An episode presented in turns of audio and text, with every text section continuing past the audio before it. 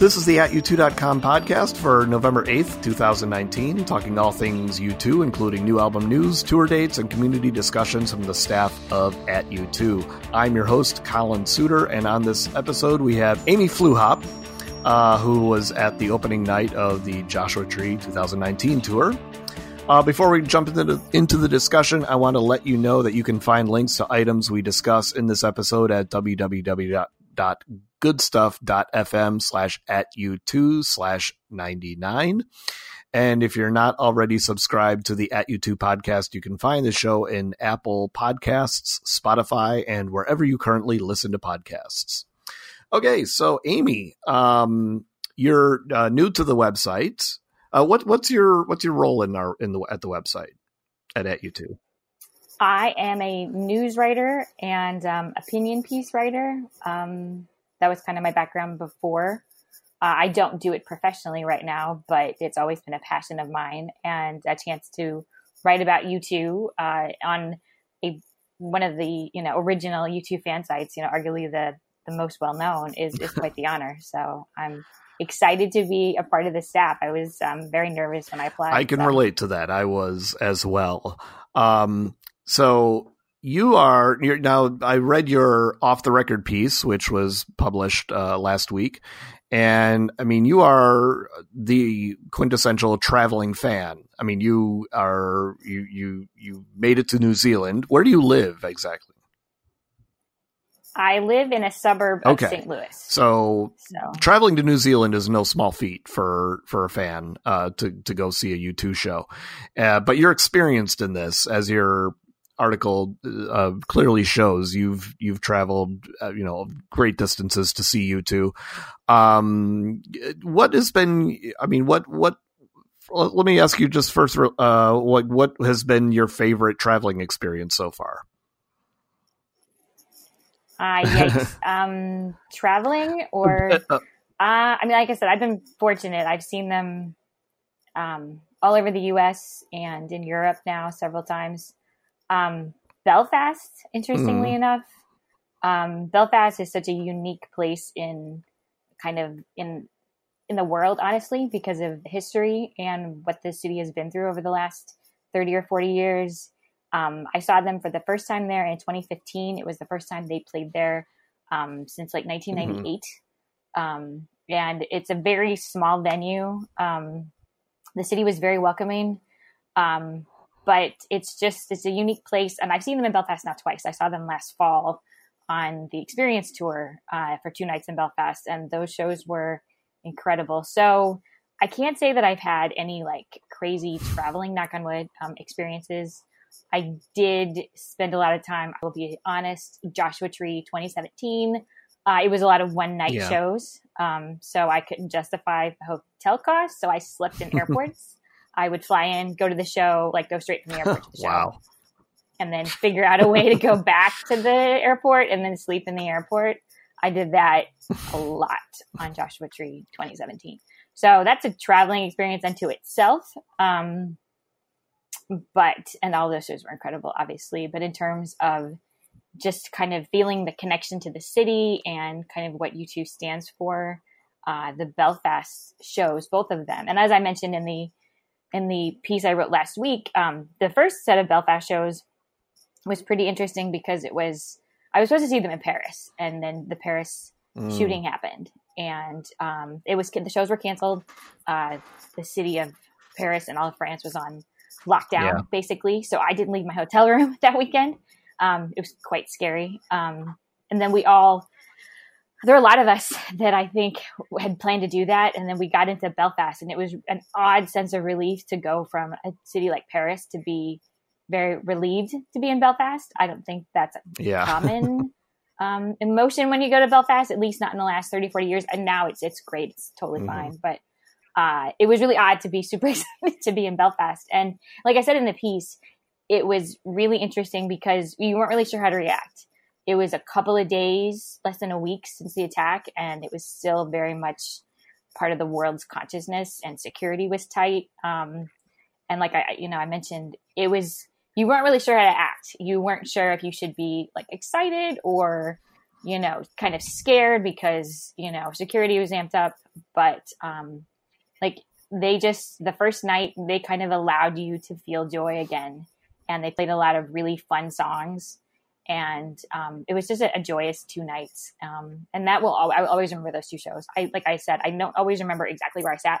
Terrible as that is. Not terrible. But I remember my view from, I think we can do that. Yeah. So much shows. But I remember where I was the first night, and I remember where I was the second night, and I just remember the way the city felt. And then on this last trip, it's just a small venue. Belfast is a small venue, and the fans that are there are fantastic, and they love U2. So those 4 shows definitely always stand out whenever I talk about my, particularly my U2 travels. And on this last trip, I had time. I didn't have time the last time to do a tour of a tour of Belfast that explained the history of the Troubles. And that was really impactful to kind of learn more about that, because I didn't know as much as I wanted to. And I was so kind of on the last trip. But this time I actually had time to absorb the city and really walk around it and listen to a guy who had worked extensively with some of the folks who'd been prisoners on either side. And he talked about the history of it and kind of what the city had gone through over the last, 40 years or so. So those are definitely the ones that stand out. I've been to, obviously, my first show. That's always, the first show. But yeah. Okay. So now fast forward, we're here for 2019 for this tour that is kind of an anomaly for this band. I mean, just doing the Joshua Tree tour alone was a bit of a head scratcher, and now just doing it again in 2019, which is not an anniversary year or anything like that. But really just to kind of get to those places that they haven't been to in a long time. So you were there opening night for this show. I guess the first thing I'll ask is, about the audience. There's so many entryways into this conversation. So I'll just start with the audience. What was the vibe like in your area, or how did you perceive the night as far as audience reaction? It was really kind of similar to what was kind of felt in the Joshua Tree in the States. I only did the States dates in 2017. It was very chill. The New Zealanders, the Kiwis, as they call themselves, are very chill. Everybody, it was kind of a chilly night. So everybody kind of weirdly bundled up. But it was just really relaxed. I was in the seats. I was not in general admission. They were definitely having a lot of fun. But everybody was dancing. It was a really, one of the more relaxed kind of shows, if that makes sense, where people were into it, but there wasn't a lot of, it was, everybody was focused on the stage, focused on, on the band, and just really getting into it, really paying attention. That you could tell they were like a knowledgeable crowd. They sang along to everything. They definitely kind of got it, if you know what I mean. They kind of got Bono, and I know there's been some reaction to kind of Bono's shtick that he does, about being a megalomaniac. But I kind of feel like, as crazy as it sounds, I feel like if you get U2, you get that part. And I feel like the audience got it. There wasn't a lot of like, what is going on here? Yeah. That's interesting, because this particular tour and this particular album, it's so centered on America. And I was kind of surprised to see, maybe I shouldn't be surprised, but the fact that they left in, I mean, did they change any of the video during the show, during the Joshua Tree portion? I'm just thinking of all the Native American imagery, and, there was the Trump video that I see that they brought back. It's so sort of focused on the American landscape, which is the thing, one of the things that inspired the album, which was almost called The Two Americas. Did they change anything drastically for this new show, or was it all pretty much the same? And I guess the follow-up question is, do you think it resonated for New Zealand? It's a really interesting question. The Joshua Tree section was pretty much the same. All the video was pretty much the same. They did spend time talking about America is still searching for its soul, kind of. And they even talk about In God's Country and about how that's a song where it's, you know, country trying to figure itself out. And that's still the case today. And I think that from my perspective, America has always had such an impact on U2 creatively, and kind of, you know, just the way they view the world, that they look at America as this idea, and they want it so much to be protected that I kind of feel like they, again, this is my perspective, I could be totally wrong. There are far more experienced U2 experts on this staff, but the way I view it is they kind of want to evangelize that America is something that the whole world needs to kind of keep an eye on. And that if America loses itself, then kind of everybody's in danger, if that makes sense, because America is this idea and it's a welcoming place. And it's a place that has always, you know, you're not necessarily, you know, you come here, except for obviously the Native Americans, everybody who came to America is an immigrant, and everybody who came here was kind of offered the same opportunities to, you know, to a certain degree. And it just seems to me like they were still really focused on making sure that people know that, that's important and that we need to kind of protect it as a global issue.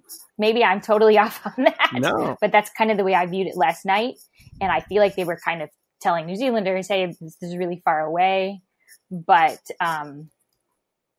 at the same time, you should still kind of be keeping an eye on it. And what's happening in America is something that doesn't just affect America, it affects the world.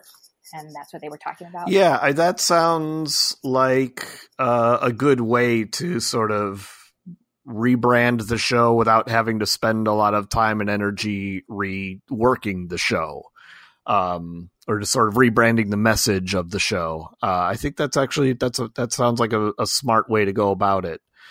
Using America as a kind of cautionary tale, instead of this, you know, grandiose thing which is kind of how it felt in America. That's kind of how the tour felt in America, not in a bad way, but just we know how the band feels when they're here in the States, and what they think of America, you know, as an idea, as a concept, as a dream and all that. But it's, I like that. I like hearing that's how they're using this show, for the rest of the world. Now, you know, I think they're going to answer your follow-up question. The Trump thing was more or less the same. Like people, laughed, honestly. That was what I heard. Laughter. They were laughing at it. They thought it was funny. Okay. I definitely had heard boos about it when I saw shows in the States. Yeah. More than one time. Mm-hmm. But they kind of thought it was funny, like kind of the band's take on Trump. Yeah. It is pretty funny. I mean, just that clip. Yeah, I mean, the fact that thing exists. I mean, that was like this old TV show in the 1950s that just happened to have that plot line. I mean, it is pretty funny.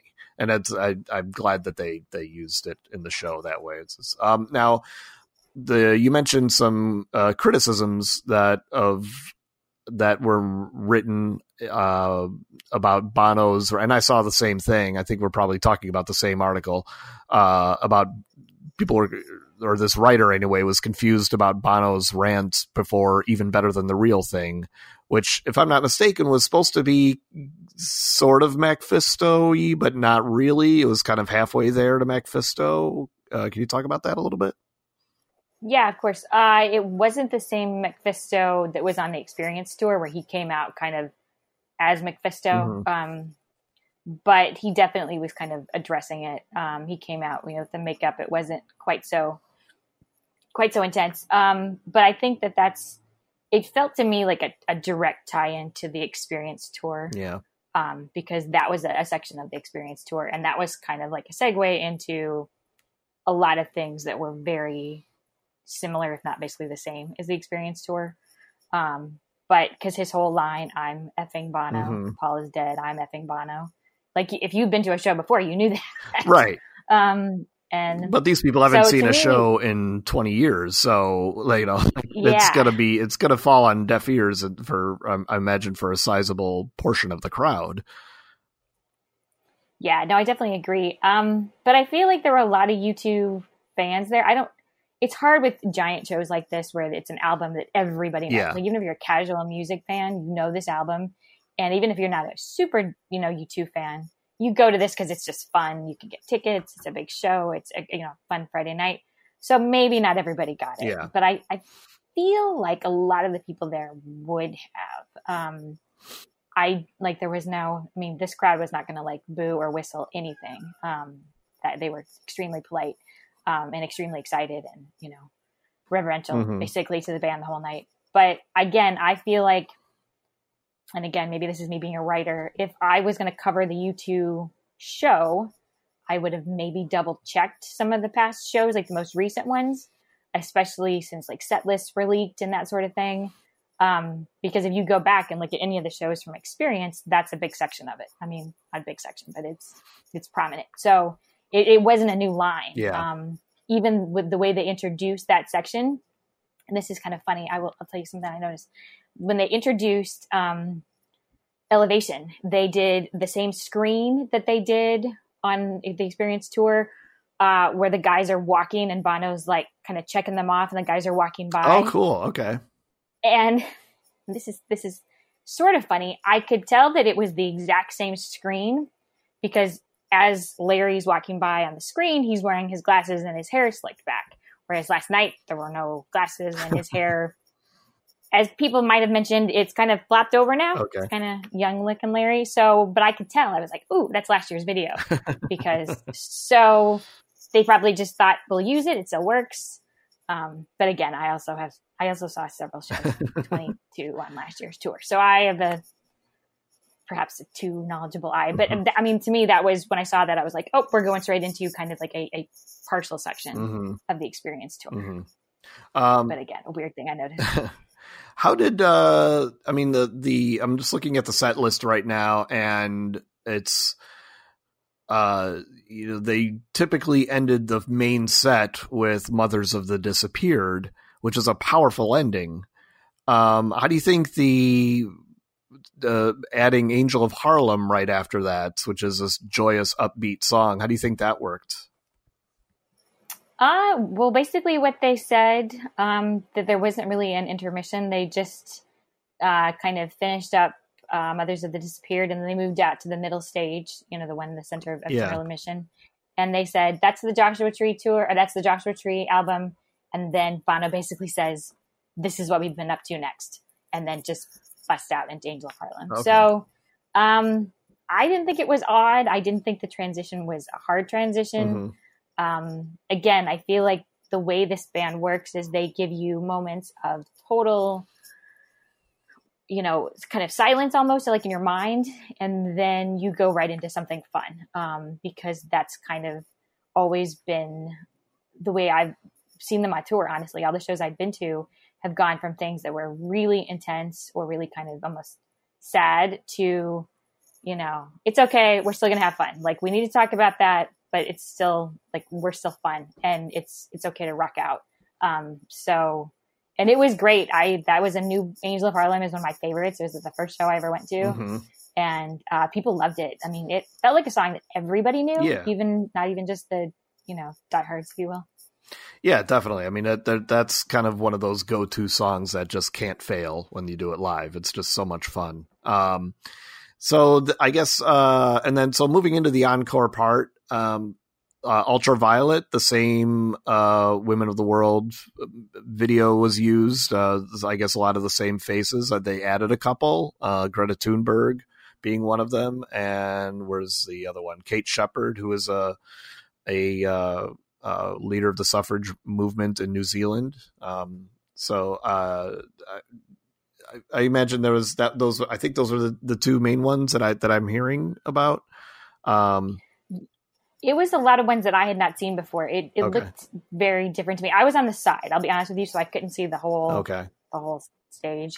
But instead of, they definitely called out a couple of things I noticed were, and that's an amazing song. And he talked about he gave his, you know, wonderful spiel about how, you know, it's a beautiful day when, you know, girls can go to school with their brothers and, when, you know, men and women are equal, and when women can rewrite history as her story. I mean, that still has always been very powerful to me.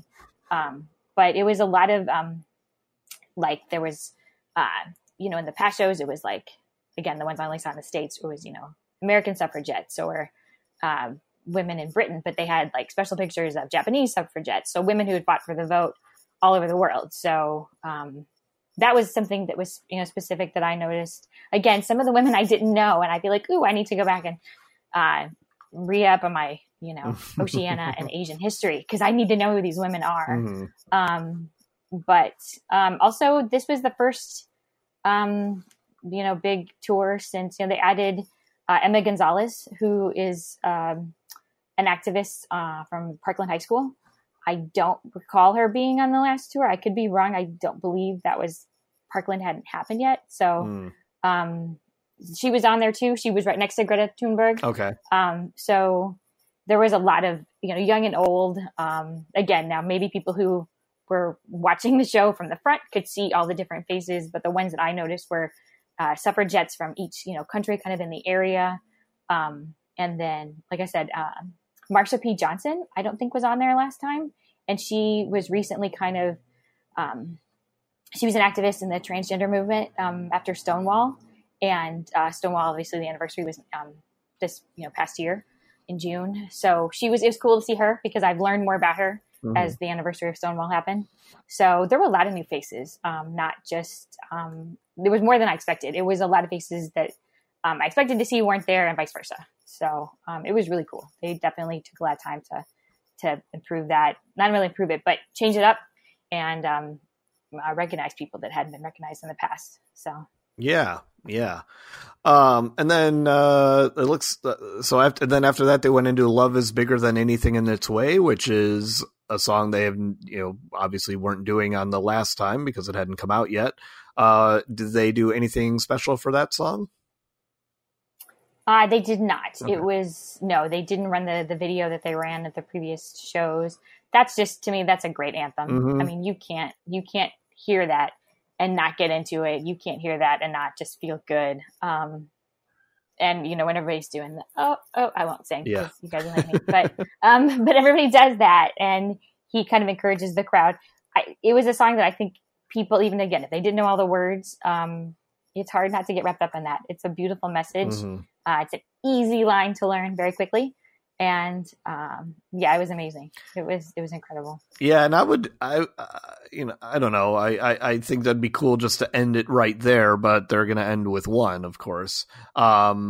I was expecting it to end there. I didn't read the spoilers. I tried to let myself be surprised. I was going to ask you, like, if you did that at all, But the thing I love about the version of one that they do is it's actually my favorite little, I don't know, what do you call it, a coda add-on, whatever. But the there's no them, only us.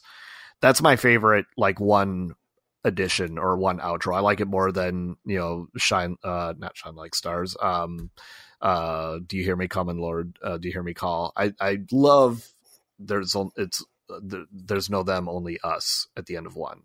I hope they release a recording of that at least.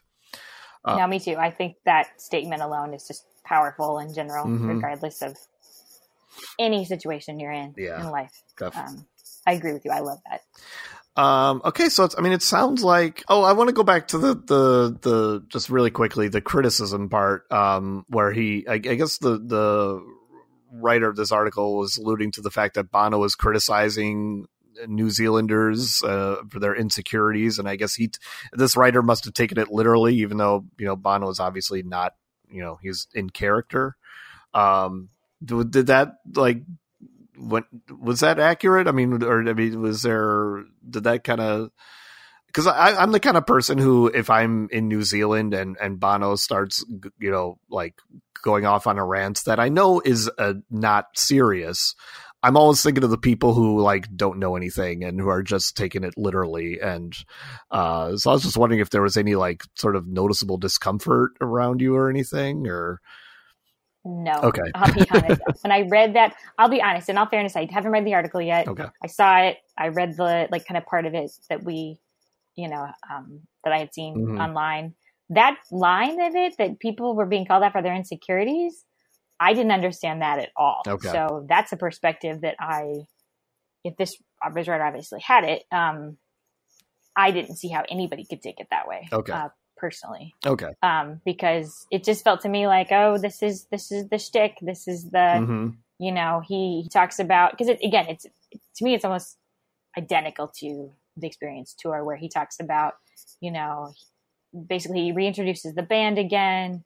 And he knows, he said something along the lines of when he's near them, around them, there's truth, and, you know, truth is nearby, and how, you know, he can feel Larry Mullen Jr. obviously with the drums, and he can, and again, it's just, and he talks about how over the years, the band hasn't changed a lot, but he's become, he said, you know, I've been diagnosed with something. I'm a terminal megalomaniac. And I was like, yeah, he owns up to that. And to me, it's, I personally find it more, again, this is maybe not a common opinion, I find it more self-deprecating than like kind of bombastic. I find it to be more like he's calling himself out for being a self-centered, you know, narcissist, basically. And which he's done many times, but people still have this attachment of the rattle, you know, the Joshua Tree rattle and hum era Bono, who, you know, did not often do that, at least not noticeably. You know, just people still have this idea that Bono is this, you know, incredible egomaniac, which in a way he is, but in a way that is, I think, healthy, you know, and like he's said many times, like, or at least especially during the Pop Mart tour, he was getting I remember him getting pretty defensive about, you know, look, if you're shy, don't get into rock and roll, you know, like become a potter or something like that. You know, so it's like, it's okay to have an ego when you're the front man of a big band. But you know, he also has a sense of humor about it, which is, you know, what the key to their success is, as far as I'm concerned. No, I totally agree. And I feel like it's kind of like, if I wasn't like this, we wouldn't have been successful. Like, this is necessary. This is part of the job description. Right. Exactly. Okay. So that's great. I mean, it sounds like it was a great show, that this tour can live on for the next month and a half and be successful. So you know, based on what we, you know, have all seen and heard about opening night. Now you're going again tonight, correct? I am. I'm doing the entire New Zealand and Australian leg. Oh, so, man, that's a little awesome. Ways to go. Now, do you have seats for all these shows, or do you have GA at all? Or I kind of mixed it up. Okay. Tonight again, it's another seat. It's on the opposite side of the stage. Okay. And then it's GA in Brisbane and GA, I think, in Adelaide, and I have to kind of double check. It's like, I think after the 8 shows, it turned out to be 4 seats and 4 GAs, and one of the GAs is Red Zone. Red Zone is first night in Sydney. But another reason I have to kind of point out why I traveled this far was because I knew that since they had toured down here in 9 years, these shows were going to be fairly epic, that they were going to kind of, because they did talk about it. They said, it's been a long time since we've been here. We're sorry. It's definitely taken us too long. Bono definitely addressed that. And he said, thank you for your patience. So for me, it was a chance to not only see them again, which I would do every night forever if I could, but just the chance to see them talk to an audience they had talked to in a while. I knew that they were really going to pull out all the stops and give these people shows and nights that they never forget. So that was another reason that was worth the trip and the time and the travel for me to do this. And last night definitely lived up. I mean, they went on 35 minutes after Noel Gallagher ended, which seemed pretty quick to me. I felt like it was like an hour between. Oh God, it feels just forever between the opening act and when the show actually starts. Yeah. No. Noel Gallagher was great. He was funny. I have to kind of talk about him too, because I've seen a lot of openers and he was great. He talked about, you know, the show that you're about to see is, you know, unlike anything, the best thing you'll ever see. He was funny. He played some of his old stuff. He did the first like 5 songs where he said, the first half is for me and the second half is for you. And then he did some of the Oasis song, which is cool. People really got into it. But then he was done at 8:35, they came out. And again, I was surprised because usually it's an hour or longer. Mm-hmm. But yeah, they came out there and it was fantastic. I mean, it just definitely, he talks about, let's make this the best night ever. And that isn't just something he says. He really, the band as a whole believes it and they live up to it. And, for me, that was again, another reason to make the trip was just because I wanted to see, because, 1 or 2 wouldn't be enough. 8 epic shows, because I know that every city they go to, they're going to want to put on this amazing, amazing performance that, like I've always said about U2, everybody asks me why, you see the same show over and over again. Nobody I know gets it really, honestly. It's the same show every night. What are you seeing this? In the last tour, I saw the same show 22 times, but it's not, there's never a night where you feel like they're phoning it in. There's never a night where they want to give every person that's in there to the back. I sound like one of their publicists now, I guess. But somebody who's selling tickets, come see U2. I have literally been in the back row, the last row at Giant Stadium, or I guess it's the Meadowlands, on the last one. And I was at a seat the first night, and then the second night I was in the last row because that was just where my seat was. And I didn't feel like, it didn't feel any different. It doesn't feel any different to me where I'm sitting or standing. It always feels like, even when I'm in GA, and sometimes I can't see them. I've had in New Orleans, I was in a spot on the GA where I honestly could not see them out on the middle stage, but I could hear them and I could feel them. And it didn't feel like I was missing anything, as weird as that sounds. So that's another reason that I made the trip. So that's great. And I'm right with you on that. And what part of the thing that stuck out about your piece was, that you had said that, that going to a U2 show is basically like going to church. It's like as close to a church as you can get, or something. You said something along those lines. Yes. And I agree. I've seen, 39 shows, which is not much compared to a lot of other people, but it's, 18 of those shows were at the United Center here in Chicago. They've played that venue 19 times. I've seen 18 of those shows. And whenever I'm there, it feels like home. It feels like, oh, I'm home again. I'm at the United Center seeing U2. This is my place, I can totally relate. Yeah. So, okay. So, and so now you have seats, you're obviously, you're going to, spend the day taking the sights in, right? In New Zealand. Oh yeah. That's great. It's amazing. It's an incredible place. I definitely appreciate the passion of the folks who stand outside or sleep outside to get the GA seats. I appreciate that. Mm-hmm. Don't get me wrong. It's definitely a lot of passion. I, however, do not have that patience to stand outside all day. I don't think I do either. Yeah. I just don't. Like I said, I more power to them for sure. No, in Auckland, I've been here. I tried to get down here as quickly as I could to kind of have some time. Yeah, I did an island. Took the ferry to Waiheke Island, and there was a hop on, hop off bus tour, and you could kind of go around the island, and there were just these amazing views of the Auckland skyline from there, and just it was gorgeous. The beach was amazing. I did that one of the days. Yesterday, I did a tour, and that's where I met another U2 fan. And they took us to One Tree Hill on the tour. We went to One Tree Hill, took pictures. Nice. Had to do that. Yeah. So, you know what? I know we've kind of, I don't mean to be very kind of rambling, but another part of the show that I definitely wanted to point out, and I apologize for not bringing it up sooner, was the part where they talked about Greg Carroll. Yeah. That was right. Different. Yes. That was different. Because they played One Tree Hill. Well, they talked about Greg Carroll. They kind of explained more the backstory of how they met him and how when they met him, he said, there's one thing missing from your band. And they said, what? And he goes, me. And so he became part of the band and kind of not part of the band, obviously, but part of the group. And they played it and everybody really got into it. That was one of the more powerful moments of the night. And they showed a picture of him. Cool. Then his date of birth and date of death, or not date, but then, 1960 to 1986, which was obviously quite different from the last go round.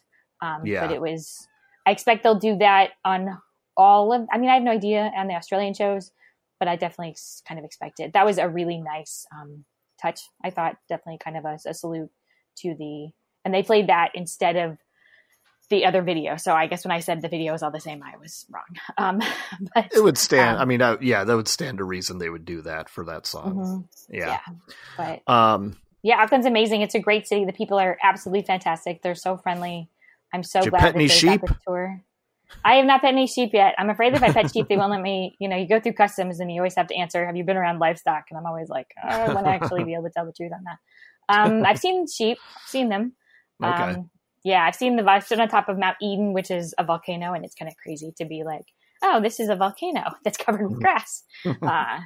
But it's a beautiful, beautiful city. The people are amazing, and they definitely waited a long time for this tour, but U2 definitely acknowledged that. And it was like, again, it was a double excitement because I get to see a part of the world that I always meant to come to. And I'm going to take some time when I'm in Australia. I'm going to take a day between Sydney and Perth to go up to the Great Barrier Reef, because when in Australia, you must do that, I think. Uh-huh. So I'm going to do as much of that as I can. But the city's been fantastic.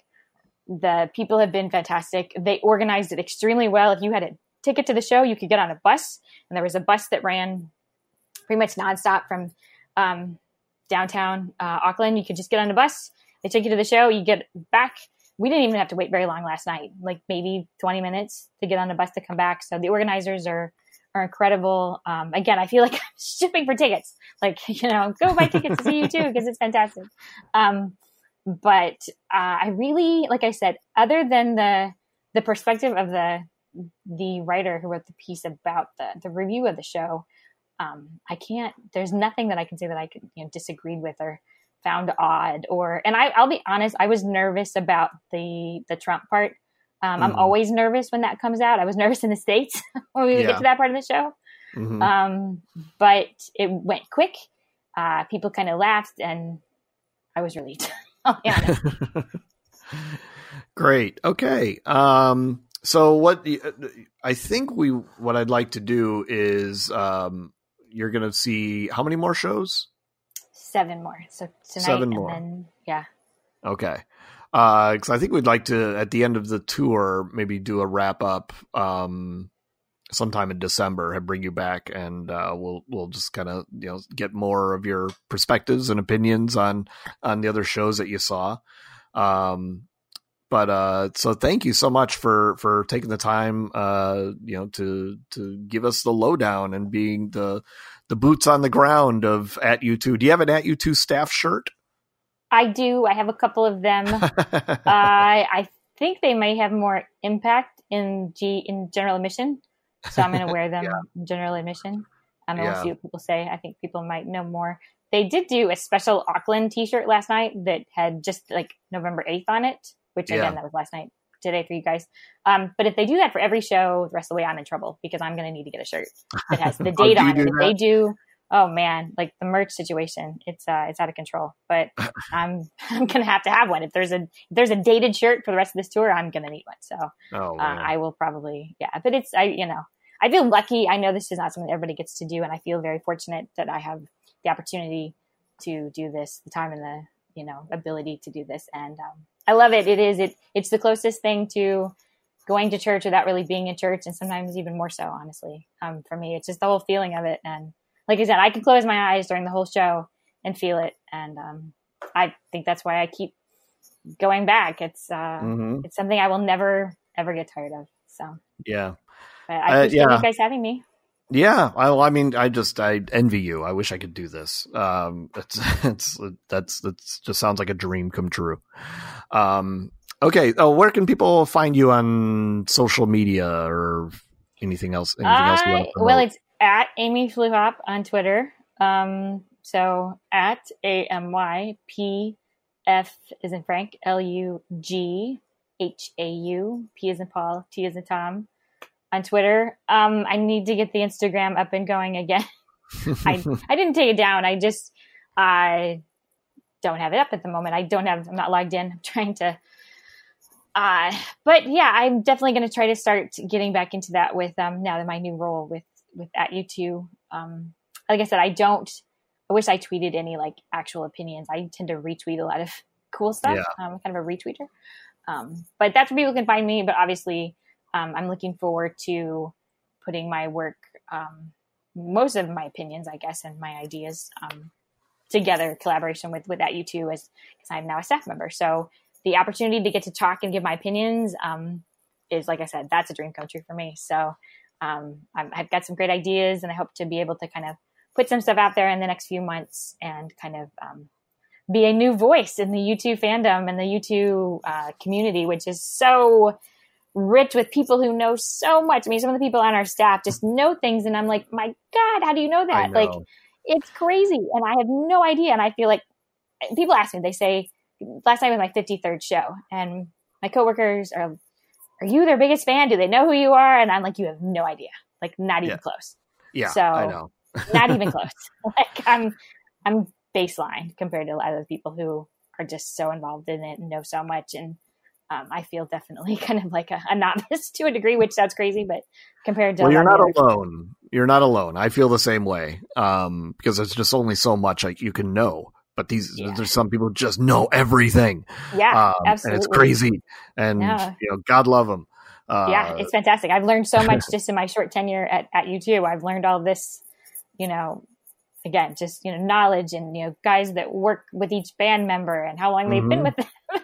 I'm just soaking it up. I have no idea. I mean, I can point out a couple of them, but hopefully I'll know some more. And again, like I said, I think I'm kind of, I just enjoy listening to them, enjoy seeing them, enjoy feeling how I feel whenever I listen to them and when I see them live, because it's just incredible every single time. And I was so sad at the end of last year. I was in Berlin at the end of last year, and goofy story. I was in Berlin and they said, we're going away for a while.